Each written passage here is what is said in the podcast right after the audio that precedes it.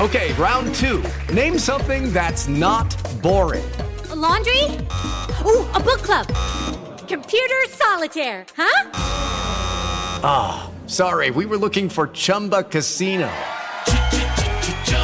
That's right. ChumbaCasino.com has over 100 casino style games. Join today and play for free for your chance to redeem some serious prizes. ChumbaCasino.com. No purchase necessary. Full prohibited by law. 18 plus terms and conditions apply. See website for details. All right. Liz Wheeler Show, episode 421. Take one. Hannah Claire Brimelow is with me today on the show. Hannah Claire is a writer at timcast.com. You probably recognize her because the last couple times that I've appeared on Tim Pool's uh, IRL show, she sat right next to me. She's a regular cast member on IRL. Hannah Claire, thank you for joining me. It's so good to see you.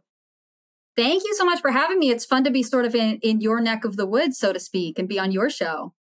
That's right. That's right. Because it's been it's been opposite the other couple of times. So I had a fun idea for us today. Uh, instead of talking about news of the day, I thought we would talk about what what people in our industry, in media and politics and culture, often do um, off camera, and that is kind of compare and contrast controversial opinions. It's sort of it's sort of actually like what university campuses were supposed to be, where you're supposed to take edgy positions and kind of debate and dissect them. Mm-hmm. Of course, campuses aren't like that anymore, but I thought it would be fun if we compared and contrasted our controversial opinions. So just for the audience's edification, what Hannah Claire and I did to prepare for this before the show is I wrote five of my most controversial opinions. Hannah Claire wrote five of her most controversial opinions. We did not look at each other's list. I have no idea what's on Hannah's list. She has no idea what's on mine. And I thought that we would compare. I don't know if they're going to be similar. Maybe we'll disagree with each other, but I thought it would be fun to discuss. So let me lead off because I think once you hear this one, you will it, you will feel uh, no qualm about sharing edgy opinions because this is this is okay. perhaps my edgiest opinion. My edgiest opinion is that people who took the mRNA COVID jab were wrong. Not only were they wrong, they should now be ashamed of themselves for having done that, and they need self reflection on why they were so gullible because the information existed back then. They should have known better at the time. Am I wrong? I agree with you. I would say 90%. I mean, I think the hysteria around the jab was sort of insane. And it is strange to me that we were, you know, this country founded by rebellious people, yet the default question when you said, Oh, I'm not getting the vaccination was, but why? Don't you care about this, that, and the other? Why don't you want to get it? I mean, where is the free thought in all of this? Uh, I don't know if I'd go so far to say they should be ashamed. I do think that there was a lot of fear mongering. And I know people who got the jab because they felt like they would be to blame for their loved one's death, which of course is hysteria. But on the other hand, I'm empathetic to the terror that you could feel, especially in a country where getting medical bills is uh, essentially a financial death sentence. You know, I, I, I would not envy being any of these people who don't feel as though their bodily autonomy is uh, more important than the potential debt that they could go into. Well, you're not wrong when you say that you feel empathy for people who were coerced. I mean, my family was in the position, my husband's a medical provider. He lost his job over a COVID wow. vaccine mandate. But the only reason he was able to do that is because we are fortunate enough to be in the financial position that we're secure enough that he could walk away from that. I understand that there are people who aren't. And I know this is a harsh opinion. I think it my opinion is based on this collective reaction that conservatives and Republicans have where they excuse their bad opinions at the beginning of the pandemic by just saying, well, nobody mm-hmm. knew what the facts were. No one really knew. And I don't quite believe that. I think that if you were a discerning person, you could determine right from the get go that the World Health Organization, Tedros, Fauci, the case fatality rate, all these things weren't weren't true. Children weren't dying right from the get go. And so I don't right. quite buy into the whitewashing that like okay your your decision is totally excused and you guys can send me all, everyone watching and listening you can send me all the angry emails and justify it. I i am like hannah claire empathetic to a certain extent but i i just i don't know. I can't get past the the fact it's like well there was information that you could have used to be able to tell at the beginning and a lot of people didn't. For sure. And also if people need to email you and justify their opinion they obviously don't feel very secure in your decision right? If i have to argue to you online that the something that you had nothing to do with is a good call then obviously I am sort of insecure in what I what I chose to do. I mean, I think the reality is that people who got the mRNA vaccine took a risk. And look, sometimes that's how science works, and you get to be the, on the front run of a uh, on the front line of a great thing.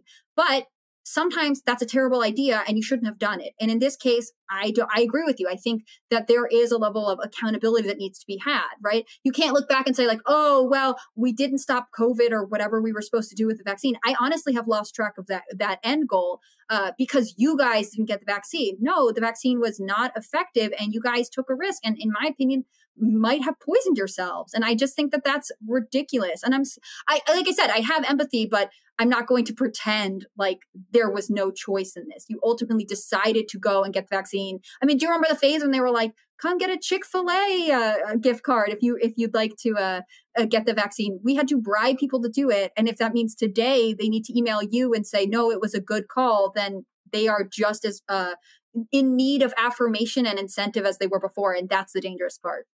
And by the way, guys, I do like your emails, even the ones where you're contradicting me. Sometimes those are the most interesting ones. So send them along. All right, that's my number one most controversial opinion. Hit me with yours, Hannah Claire. Okay. I loved this idea, by the way, except all of my opinions are extremely rational and not controversial. Everyone should think like me. no, I'm just kidding. Uh, maybe that's my controversial opinion. No, my first one is, and you know, I realize that there are going to be some some cons here, but I think the right needs to embrace reality TV if they really want to win the culture war. I think that we have these moments where we see it because if I say, when was the last time you saw a conservative family on television? I know what you're going to say, and it's 19 kids and counting, it's the Duggars. And that is not the vibe, you know? I think we need to be, in some ways, pursuing whoever occupies the space of trashy reality television. Judy was boring. Hello. Then Judy discovered chumbacasino.com. It's my little escape. Now Judy's the life of the party. Oh, baby, Mama's bringing home the bacon. Whoa. Take it easy, Judy. The Chumba life is for everybody. So go to ChumbaCasino.com and play over 100 casino style games. Join today and play for free for your chance to redeem some serious prizes. Ch-ch-chumba. ChumbaCasino.com. No purchase necessary. Void where prohibited by law. 18 plus terms and conditions apply. See website for details. It is Ryan here, and I have a question for you. What do you do when you win? Like, are you a fist pumper? A woohooer, a hand clapper, a high fiver. I kind of like the high five, but if you want to hone in on those winning moves, check out Chumba Casino. At ChumbaCasino.com, choose from hundreds of social casino style games for your chance to redeem serious cash prizes. There are new game releases weekly, plus free daily bonuses. So don't wait. Start having the most fun ever at ChumbaCasino.com. No purchase necessary. VGW. Void were prohibited by law. See terms and conditions. 18 plus. Obviously, I hope you guys aren't trashy. I hope you guys don't have your drama out. But, you know, I, one of my favorite segments that you have done recently is talking about how the Kardashians, you know, there is the drama, there is the glitz, but ultimately they are selling family. And I think there are moments when uh, conservative leaning people could occupy the space. I mean, I did not watch it, but I know what happened in this season of Vanderpump Rules simply by existing on Instagram in my age demographic. Where is the right leaning media company to occupy the space and subtly see, sneak in better values to culture? This is the tool that we don't have. No, this is fascinating. First of all, this is an idea you should pitch to Tim because your your guy's house where you film seems like the perfect place for a reality TV oh, show, a right leaning yes, reality. It'll be like The Office, but weirder. Yes, exactly. um, this is correct because you bring up the Duggars, which is a really interesting point. Because the problem with what the Duggars did, aside from the sex abuse and the scandals and the religious cult, aside from all of that, yeah. is uh, and this is an this is an error that a lot of conservatives make actually they reject pop culture because pop culture's influences are bad and destructive. I mean, I reject pop culture for on for my daughter as well. But they forget that while you're shielding a child from that pop culture, you have to still fight in the trenches of pop culture. Otherwise, you're surrendering that whole area to the other side. And so we've created this like alternative uh, culture in very conservative, very Christian circles. And the cost of that is the Kardashians are now this famous in Vanderpump Rules. But I'd probably watch a reality show of a of a really conservative family. I know growing up, we didn't have scandal like the Kardashians, obviously, because we were normal, but we like to think we were pretty fun and entertaining. I think like if it's a show well done, it would be cool. Sure, and well educated, conservative, you know, religiously minded people would be entertaining, right? Like think of reality TV meets Gilmore Girls meets conservative values. I would watch that all day long. And I'm tired of, you know, trashy people basically being able to spin off very successful businesses where conservatives tend to have these these gaps. I mean, I know there are people like um, I can't remember the show, but they were like they made the duck calls and uh, Oh Again, yeah, I'm Duck a Dynasty. No, they, they were Duck wildly Dynasty- successful. they were wildly successful. They had some controversial moments. Some some cast members went through early early stages of cancel culture, right? But as far as I know, several of the children have successful brands. They they are social media influencers. They tend to leave more openly devout Christian, and it's not that I'm opposed to that, but I think that we could have a reality TV show that has conservative values, doing kind of things that young conservatives might be interested in doing. That uh, has religion without it being all about because I know that can be sort of uh, isolating to some young people. They want pop culture, but also they don't feel as though they are Christian enough themselves to fully immerse themselves in pop Christian culture. Yeah. Yeah, and the point about the Kardashians, for anybody who missed that episode, it's actually the same point about The Bachelor. These are two of the most famous reality TV show Mhm. franchises in history. And you don't necessarily think of them as conservative, but if you put away like the promiscuous sex and the drug and the divorce and the Kardashians, their opulent lifestyle, they're actually selling this idea of a tight knit family where sisters are best friends and they're always having you know, birth announcements and gender reveals and birthday parties and weddings and engagement, all these things that young women specifically, who are the primary demographic that watches their show, really want. The same with The Bachelor. I mean, The Bachelor's gotten pretty salacious. It's it's a lot more like a drunk frat house now than it used to be. But the idea of it is what young women want, that they want to find Mr. Right, get engaged, have a fairy tale proposal and a wedding. Um, I think it would be great. Okay, my Yeah. next controversial opinion. This is the one that light whenever I post on X, formerly known as Twitter, about this, it lights it up. R.I.P. Twitter. My opinion is marijuana is dangerous and it should be illegal. Am I wrong? Ooh, this is so interesting. I don't know. I think in our there are parts of society right now where yes, it's totally dangerous. It's you know we got the argument that it's not that it's not addictive, but it is habit forming. People uh, base their entire social lives and their their habits, their health around marijuana. I am skeptical of big pharma and so there is a part of me that would like to see marijuana explored in sort of a potentially uh, me- for medical use, right? But recreational marijuana is, I think, ultimately a dangerous route. Uh, I don't know that I would make it totally illegal though, because I want to see it studied. I don't know that I trust, you know, Purdue to be whipping up whatever they want in the lab when I would like to see potentially more holistic or more natural options on the market.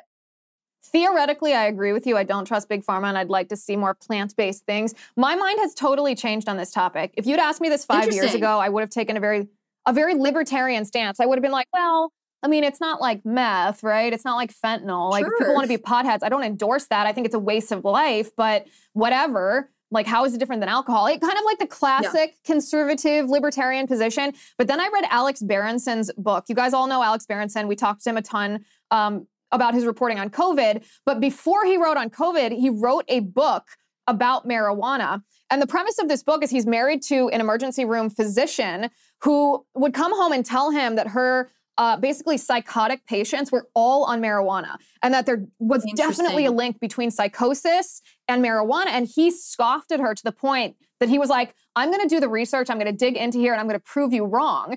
And what he did Mhm. is he accidentally proved himself wrong. He dived into all these studies and he found Wow. there are links between marijuana use and psychosis, psychotic breaks, between marijuana use and schizophrenia, between marijuana Mhm. use and violent crime. Really, really horrendous stuff.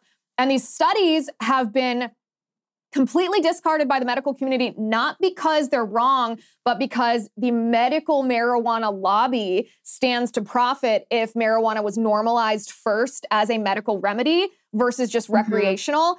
And so once I saw those studies, I couldn't unsee them. And I was like, well, if this is as dangerous as these studies show, then it should be regulated the same way that meth is and that fentanyl is. Yeah, and it is interesting. I, I think research is the key to most things, and unfortunately, we don't get accurate numbers. And schizophrenia, especially for young men, tends to hit in their late teens or early 20s. And that tends to be, I'm totally going anecdotally here, but when people start using marijuana the most, right? So people who are at risk of a schizophrenic break it would bear out would be adversely more at risk if they started using marijuana, but they're never informed of these risks because we don't tend to acknowledge it. And I will say, I grew up in a rural part of uh, Connecticut, and I I had great upbringing. It's a nice area, but uh, our school nurse told me after I graduated that the number one issue that they battled was uh, heroin addiction, which is not completely uncommon. I went to school with like less than 400 kids. It was very small, but one of the big issues was that marijuana was less, uh, or that heroin was less expensive than marijuana in the area a lot of the time. Uh, and that has to do with like drug trafficking and stuff like that. And so if you, you know, are a depressed teenager, which how could you not be in today's America where you're told that, you know, you'll never be able to buy a house, you'll never be able to do anything. Uh, I don't think that making marijuana recreational would necessarily stop you from potentially going for the next big high, and that's the danger. Uh, I, I don't I don't like to simplify it to marijuana as the gateway drug, but uh, it opens the door for not dealing with your mental health issues and potentially moving on to more abuse and more substance uh, dependency. Yeah, so that's an interesting point actually, because there's always the intentional implications of a policy and the unintended implications of a policy. And maybe one of the unintended implications of um, illegalizing it would be basically more trafficking, which means that it can be laced with something else. I don't know.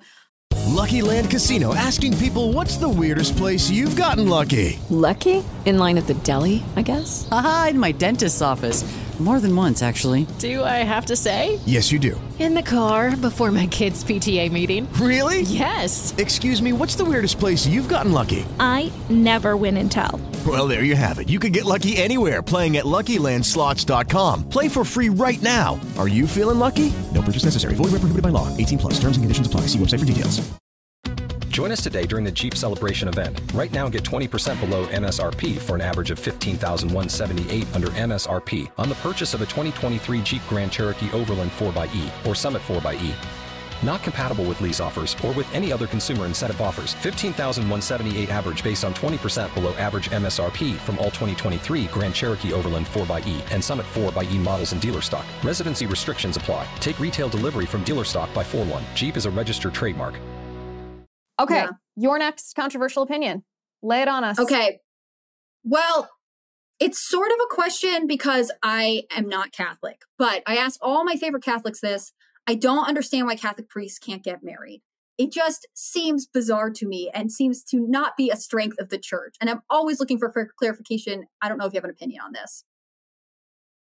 I would love to give my opinion on this. Actually, one of my controversial opinions is on religion as well. So, the reason Catholic priests can't be married is because it's the same reason that a married man can't be married to more than one woman. Because when you are married to someone you are supposed to dedicate your whole being to the service of that person to sanctify that person to make them holy. So like my husband is married to me and no one else a catholic priest has dedicated his life to essentially being married to the church to serve that church. We also know in the gospels that young people are told if they can to stay chaste and to stay single in service of god and it's borne out. It's borne out in over now two millennia that this has been um, the way the church has done it, and this has been a good thing. Now, you can make arguments, and I know that this is a very common argument from Protestants and evangelicals.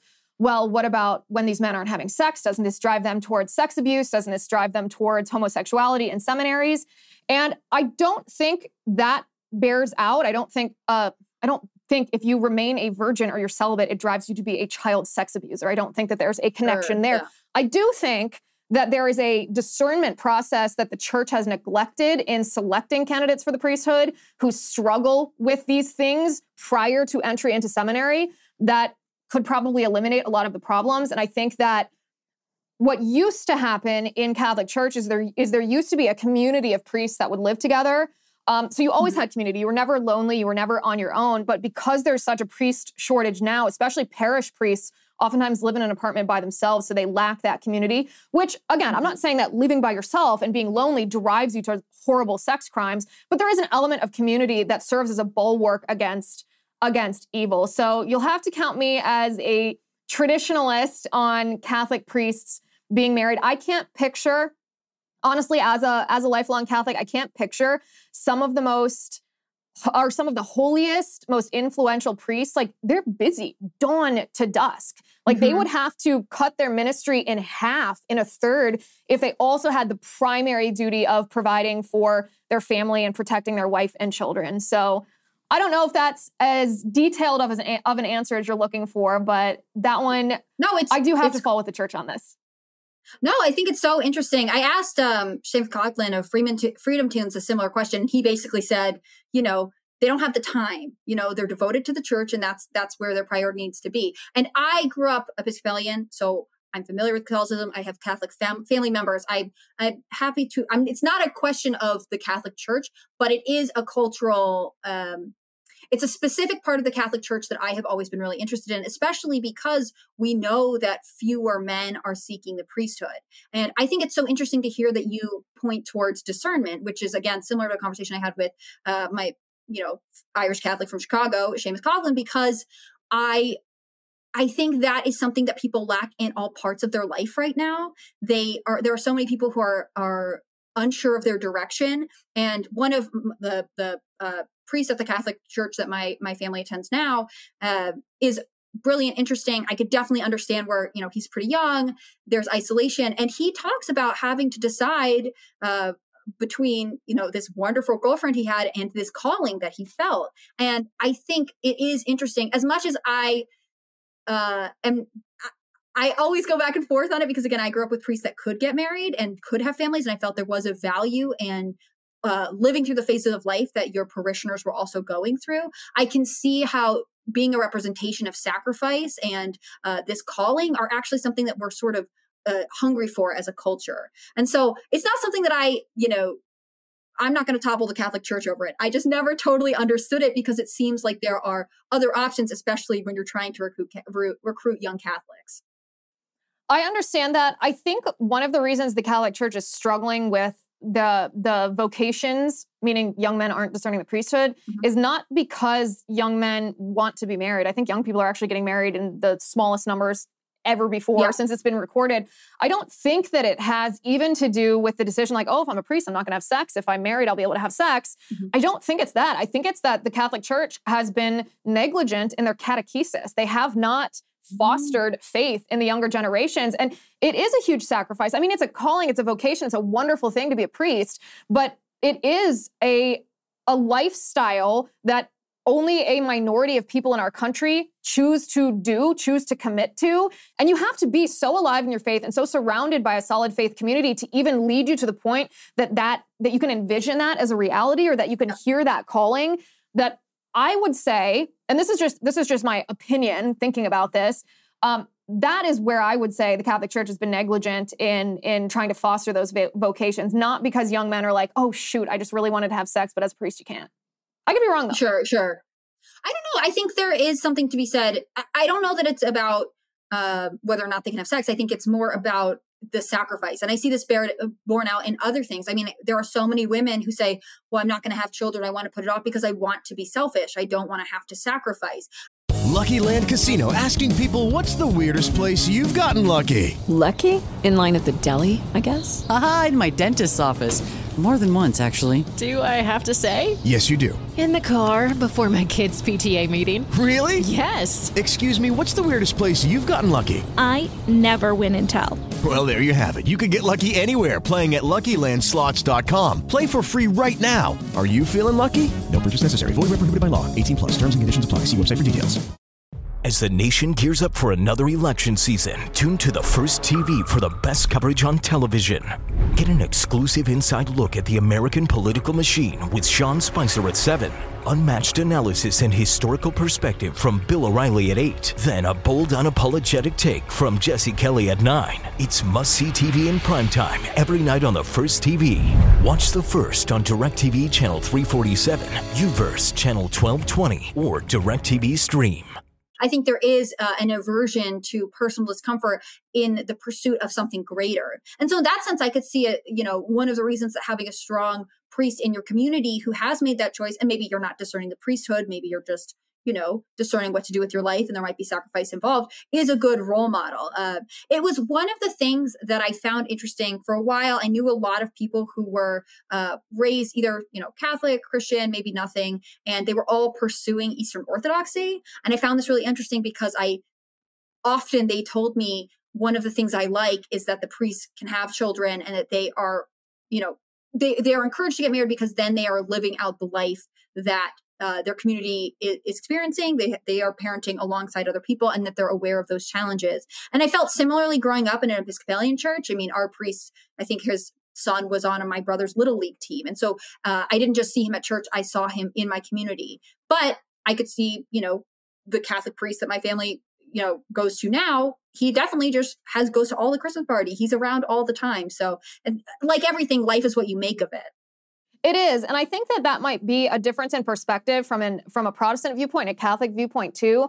Is that Protestants view their uh, their ministers as a pastor, right? It's it's a leader mm-hmm. of the community. He's there to uh, preach sermons, to guide, to counsel. And Catholic priests are viewed a little bit differently. They're not there just to be living the same life beside you. They actually are holy. They're set apart. Yeah. They're supposed to be different than parishioners because they're supposed to act in persona Christi, which is as God's representative on earth, especially during the sacrifice of the Mass. So maybe that's somewhat of the difference um, as well. There actually are a couple of married Catholic priests um, Father Dwight Longenecker, I don't know if you know uh, him. He's active on conservative Twitter. He was a Protestant minister or an evangelical priest or some some other denomination, some other Christian denomination. He converted to Catholicism, and that's the one exception the Catholic Church allows. If you were a, a priest in another Christian religion, you convert to Catholicism, you're allowed to um, receive holy orders mm-hmm. and become a Catholic priest. And so he's one of the few married priests, which to me coming from the, a different background um, than you on this is strange to me. Like it's hard for me to picture a priest as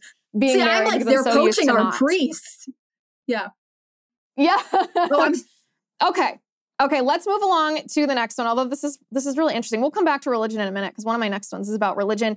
But first, this is my next controversial opinion that indoctrination in public schools is not bad.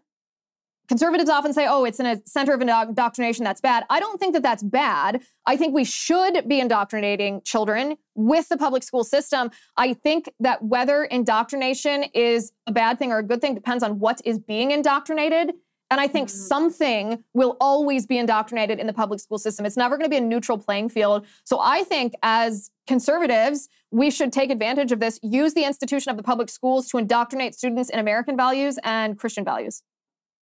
Yeah, I think that's really interesting. I, I, think you're totally right. There's no way to have a neutral public school. I mean, compare this to France, where they're, uh, you know, they have they're a secular country, so they have basically freedom from religion, and they are struggling to keep up with all of the dress code regulations because obviously they have a growing Muslim population, and so if you're not allowed to wear a cross to school, you're not allowed to, allowed to wear a yarmulke, you obviously can't wear a headscarf to school to abide by the country's original founding. Uh, in America, I think I would be, I think indoctrination is a scary word. And there are things that I would obviously be opposed to kids learning in public schools. Uh, but taking out, you know, let's say gender theory or different things just leaves a vacuum for something else to fill. And that's why I would love to see uh, indoctrination, so to speak, although I don't I wouldn't qualify it as indoctrination for more patriotic feelings, right? I mean, Oklahoma just okayed PragerU introducing some of their curriculum as like supplemental material. And I love that. I think that there is this uh, desire especially among you know that middle school to high school age bracket it's just developmentally normal for them to be seeking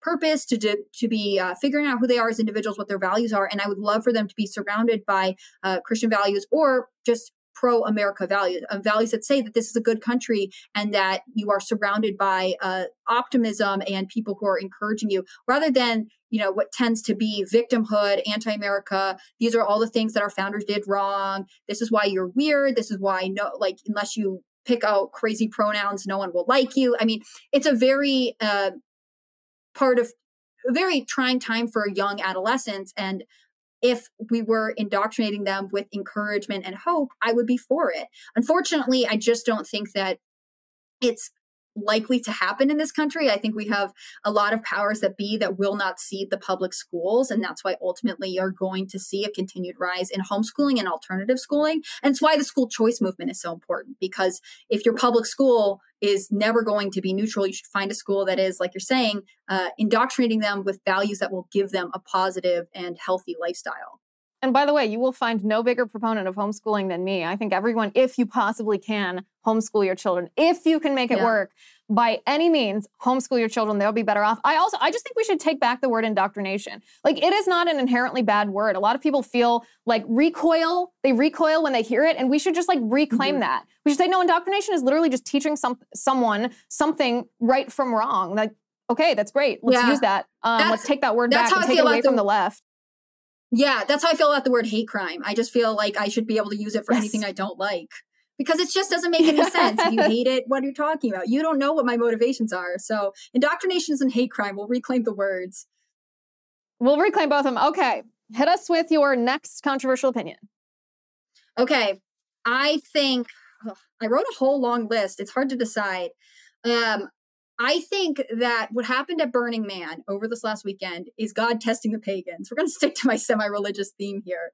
I think it is so fascinating that there was this storm that apparently no one predicted uh, at the big event with all of the anarchists and the pagans who have uh, the what was it the Cathedral of Babel, right? That they are they are trying to promote an anti-Christian viewpoint, and instead they got flooded, and tens of thousands of people got stuck in the mud with dwindling food and resources.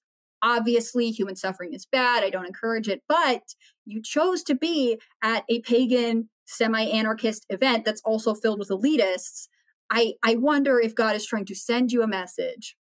Let's just say I wouldn't be opposed to it if that were the case. I think that our God is a God of mercy and a God of justice. It seems to me, who am I to define justice? But it seems to me that that would be relatively just. I mean, literally a, an altar to a pagan God. I mean, you are asking for the proverbial strike of lightning. For sure. And also, you know, perhaps he was protecting them from themselves, right? He made it so it was a very Oh. difficult event to carry out. Why would he do that if it wasn't for an act of mercy?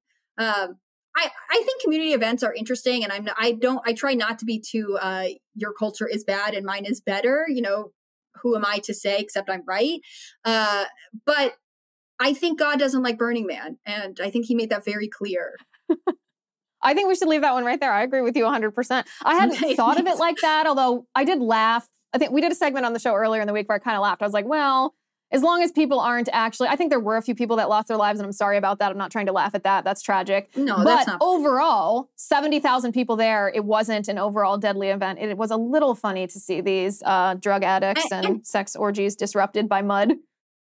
And these tickets are thousands of dollars, right? Like this isn't just like a community event where we hang out. Like it's for super wealthy people who want to cosplay as pagans for a while. Like I, I'm sorry, but I just don't think that like this is the event that probably its founders wanted it to be.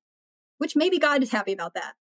I would hope. You would hope he, he would be. Okay, here's my next one. And this one is this one I diverge a little bit from conservatives on. I know that this is this is actually a traditionally a more leftist opinion, although post-COVID, I think more conservatives are uh, have opened their eyes to this, and liberals have maybe become more dogmatic towards technocracy. So maybe they're moving away. But up until a couple years ago, this was a more leftist opinion. Here it is.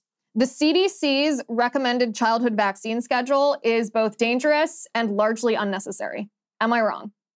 Well, this is the thing that I thought would happen. So I'd be like, no, I totally agree with you. Uh, I will say, if you said that to any one of my uh, young progressive mom friends, they would have a heart attack uh, because why would the CDC lie to them? You know, I I want to be open to the history of vaccines, right? Smallpox seems very bad. I know polio, that was a negative, right? There are things that vaccines theoretically cured, but um, I don't really understand why children have to have this like insane amount of vaccinations, especially. So I'm based out of West Virginia. West Virginia is one of five states in the country that you can't get a religious exemption. And so to go to public school, which you have to send your kid to school, you have to vaccinate your child, which is complete coercion. Uh, I don't really understand why this is necessary. So I wouldn't say you're wrong, but I would say there are a lot of people who would feel as though you are trying to actively harm children by saying that. Oh, and that's certainly the case. That's what everyone says every time I bring this up because I've been open about the fact that I didn't think about this too much until my daughter, until I was pregnant with my daughter. My daughter's two and a half. So I was thinking about this about three years ago. I decided to do my own research because I, even before COVID, I was a skeptic of big pharma met, and the collusion between the CDC and the FDA. So I was doing my research on are all 70 shots recommended for children necessary? Can't we like base this on individual risk, both individual risk of the disease and individual risk um, of, of the vaccine? Because it seems to me that a child living in a tent in Africa is at a very different risk for certain diseases than my daughter who lives in suburbia, upper middle class suburbia with access to fresh water, food, nutrition, medical care, a hospital, like the risks are very different. So why are we, why do we have this blanket schedule for even, even just in the United States, for every single child in the United States, the recommendation is the same. And the For deeper sure. I dug into it, the more that I realized that at least uh, a large percentage of these vaccines that are recommended, the COVID playbook wasn't new. That a lot of the data behind these studies and the risk of the disease weren't accurately portrayed and aren't accurately portrayed to parents. And they use fear mongering. Oh, you're going to kill your child if you don't comply with this. And it's it was one of the hardest decisions that I make, deciding what we would ultimately do, what my husband and I would ultimately do with her, because it feels like a lose lose. If you don't give some vaccines, are you going to harm them? If you do give some vaccines, are you going to harm them? Um, and my conclusion was I, I did a whole thread on this on X, formerly known as Twitter, um, about all the books. I read like 20 books on this. Um, and I did a whole thread showing people exactly what books that I read. And I highly recommend that any current parent or future potential parent read them because I I don't want to call myself an anti-vaxxer, although uh, labels like that no longer bother me. It's kind of like being called a conspiracy theorist. But my views have definitely changed on whether they're all safe and necessary. Yeah, that's interesting. Maybe uh, anti-vaxxers should go on or reclaim the li- the word list because I think maybe being anti-vaccine is a good choice, right? I mean, you're totally right. Why would we have 70 vaccinations that every kid in the Amer- in America is supposed to have while they're simultaneously telling us that certain, you know, in underprivileged kids don't have the same access to nutrition, that they're uh, at risk of different things. I mean, ki- kids who grow up in cities are more prone to asthma. There are all kinds of differences, uh, both socioeconomically and regionally, environmentally, that kids are exposed to. I think the what makes me the most irritated is, and I'm, I'm sure you experience this, uh, is that parents aren't respected in this. I don't have any children, but I have younger siblings, Yeah. and if you chose not to give your daughter one vaccine or any vaccines or whatever it is, often you won't be able to, fr- from what I know, work with certain pediatricians. They'll be like, well, you can't be our patient. They'll deny uh, access to medical care based on vaccines that I'm pretty sure they profit off of giving you, right?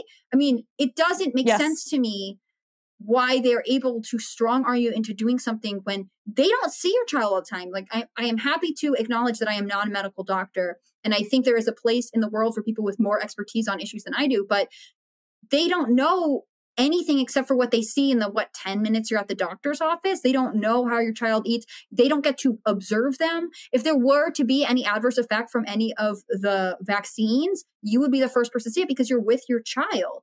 Uh, it, it seems like lazy medicine to me. It seems like we are selling things and we are not thinking about the patients and we are hurting and blaming parents because obviously there are well-intentioned parents who try to know as much as they can who don't have the capacity to do the research that you did and so they'll say Yeah.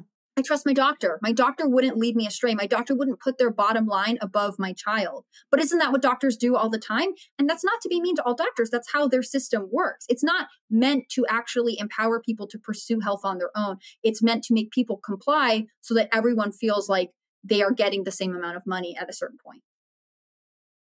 Yeah, and listen, there's no one on earth more critical of pediatricians than me. I fired a, my first pediatrician because he was essentially bullying me about making decisions about breastfeeding and co-sleeping and vaccines. So degrading. What? Tried to get me to sign a document saying I was endangering my child, and I was just like, "You're fired." However, I will say, not every pediatrician is like that. The problem is that they're actually not educated about the vaccines themselves or about the disease. They're just told this is the schedule, here's how you administer it. And they're told the same talking points that parents are. So you walk in there and you try to have this discussion with a pediatrician. They they aren't trying to hide information from you. They just aren't taught it in medical schools because medical schools are co-opted by big pharma and the FDA and the CDC, that whole um, conglomeration. Um, okay, hit me with your next controversial opinion.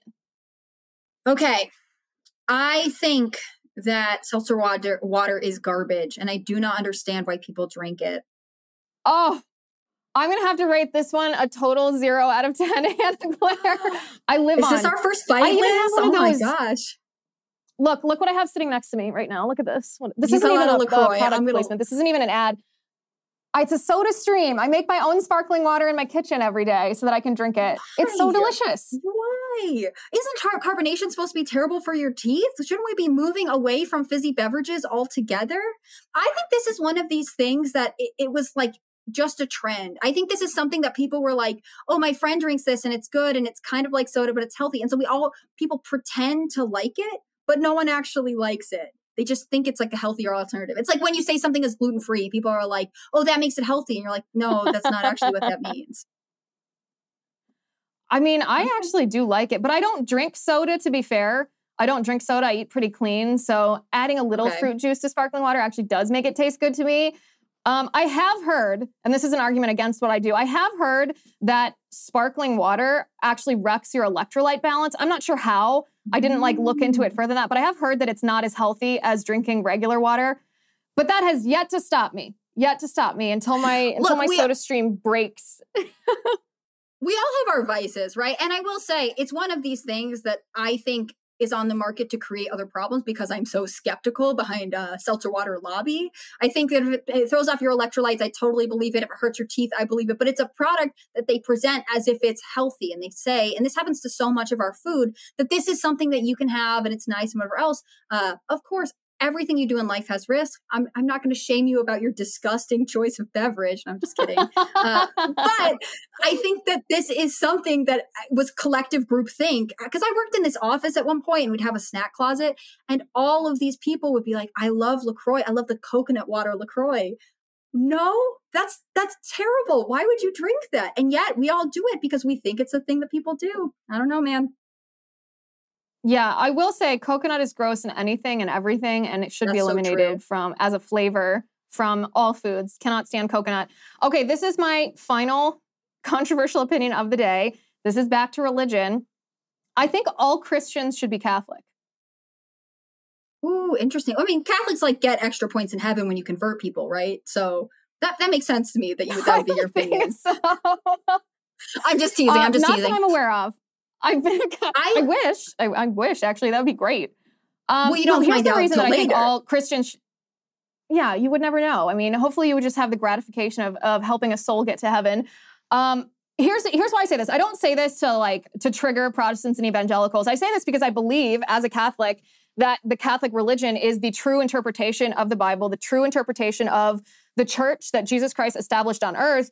And my biggest issue with Protestant and evangelical doctrine, and I know that there's nuances with different denominations, but my biggest issue is in the Gospel of John when Jesus is talking about he who eats my flesh and drinks my blood abides in me and I in him. And it seems to me that Protestants and evangelicals dismiss this. They don't view it as being literal, which Jesus did when he was teaching his disciples, mm-hmm. because some of them were revulsed by it, walked away, and he didn't correct them, which he would have had he um, meant it symbolically. And Protestants and evangelicals oftentimes dismiss the historical context of such a statement being literal. Because if you look at the Jewish traditions at the time, especially the Passover lamb, which is what Jesus was, the new Passover lamb, part of Passover, like Passover wasn't complete until you ate the flesh of the Passover lamb. So Jesus being the mm. new Messiah and the fulfillment of the new manna and the fulfillment of, of all of these Jewish prophecies, of course, was going to be in alignment with what Jews' religious experiences and religious traditions at the time were. So I feel mm. like Protestants, even evangelicals are missing a huge part of what Jesus offers us to know him and love him and serve him by not interpreting this correctly. But I'm interested to hear as because you're a you're a Protestant evangelical, I'm interested to hear your response to this. Uh, yeah, well, I I never even knew. I- guess now I would consider myself. I don't even think I'd be considered an, uh, an evangelical because I I grew up Anglican, so I grew up like Church of England, which is obviously Okay. more related to the Catholic Like Church than a lot very classic Protestant then. Right, right. And so, uh, you know, Christianity is so interesting. I obviously believe deeply in Christianity. I am a Christian today. I, I go to church. Uh, and I think I've mentioned this that I have uh, Catholic family members. My stepmom, who I'm extremely close to, is Catholic. And, you know, I are at Christmas, I am at Catholic Mass. And that exposure to Catholicism has been really interesting to me uh, because I haven't converted, so I guess I disagree with you. But I think Catholicism is strong in a way that uh, Protestantism and even the evangelical movement as it is in modern America is not. I think that there is a culture and there is uh, a, a richer text that they're able to offer that will ultimately make it so that most Americans in in the U.S. and more more Americans in the U.S. convert to Catholicism. In my opinion, that, that's my prediction. Maybe that's my hot take for you. Um, I found it really interesting that with growing up Anglican, and again, we you know the mass is just much more similar than if you were to go to just your you know baptist church or anything else um, that still the church lost people. They also uh, uh, were much more open to progressive ideology than any other uh, than, than, the catholic church was and i think that's a weakness. So my example here is always that the church of england is um, consistently taking really progressive stances on issues like gay marriage and the issues of having a potentially you know transgender or transgender identifying people in the clergy or serving in the church in some way. And uh, that obviously goes against doctrine. And i think part of it is because the anglican church doesn't have a strong culture to back it up the way catholicism does. Uh, so I don't know if everyone should be a Catholic. I feel like I can't commit to that opinion until I myself convert. But I will say, I think more, I think Catholicism has so much to gain that it is almost inevitable to me that more people are drawn to the religion. I mean, I you can maybe name some Anglican Episcopal schools they exist, but they are not as structured as as basically Catholic schools. And then if you're in certain regions of the country, uh, Mormon institutions tend to be very community based. They have strong networks, and uh, I would pick Catholicism over Mormonism. So yeah, I I think that's interesting. I also think the reason that a lot of Protestants and evangelicals are not just not Catholic, but anti Catholic, is because there was a concerted effort in our country specifically over the past 200 years to um, brand Catholicism as things it is not. So there's a lot of mis mm-hmm. like most, most of the time when I'm talking to a Protestant or evangelical friend and they're making accusations against Catholicism, it's a misunderstanding. They say, "Oh, you worship you worship Mary." No, we don't. You worship mm-hmm. saints. No, we don't. You you know you believe that good works can get you to heaven. No, we don't. It's it's very mm-hmm. uh, elementary misunderstandings of Catholic doctrine, which, in my opinion, was more or less of a political campaign to a political campaign to make sure for Protestants in this country to make sure that they didn't convert to Catholicism. Uh, maybe we'll have to do a whole episode on religion sometime because it it it sounds like it could be an to. interesting episode. We're almost out of time, but I, hit me with your very last controversial opinion. Okay, well, my controversial opinion is that Taylor Swift ultimately represents uh, femininity, and she doesn't want to, but that's the way it is, and our culture craves that. Uh, and I, I uh, wrote an op-ed about this for Timcast a couple weeks ago. I think that her entire career is based on uh, traditionally female values and virtues, and she plays feminist when it'll make her money, or my personal I wish this was true uh, to get feminist moms to let their daughters listen to her music, right? So she, I'm not just writing about boys, I'm denouncing the patriarchy.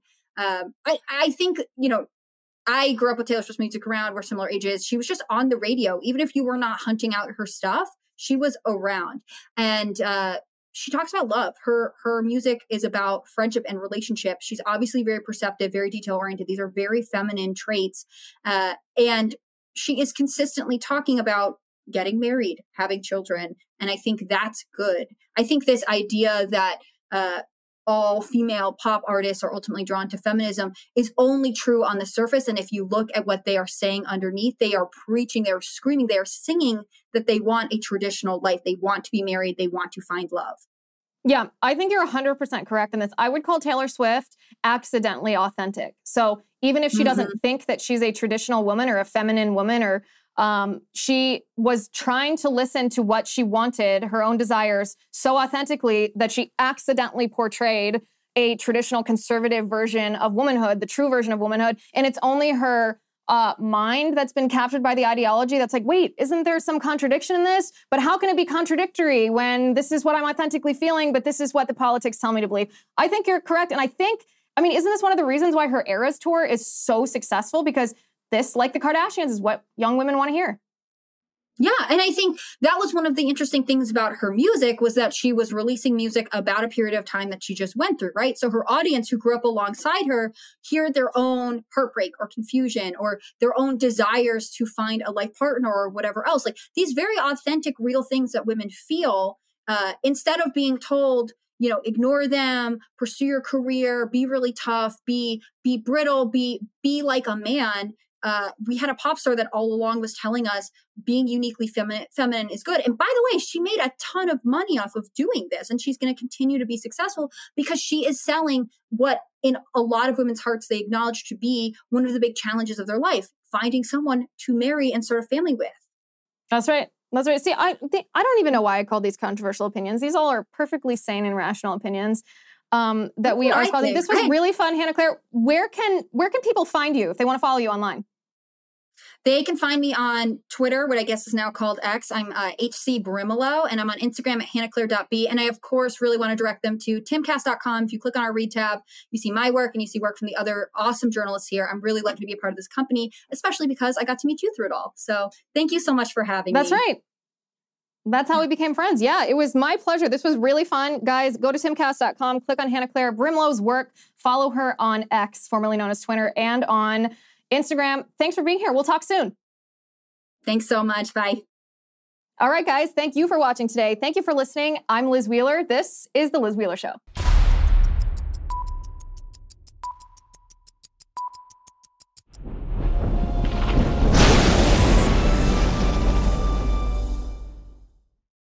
Hello, it is Ryan, and I was on a flight the other day playing one of my favorite social spin slot games on chumbacasino.com. I looked over the person sitting next to me, and you know what they were doing? They were also playing Chumba Casino. Coincidence? I think not. Everybody's loving having fun with it. Chumba Casino is home to hundreds of casino style games that you can play for free anytime, anywhere, even at 30,000 feet. So sign up now at chumbacasino.com to claim your free welcome bonus. That's chumbacasino.com and live the Chumba life. No purchase necessary. VGW, void, prohibited by law. See terms and conditions 18 plus.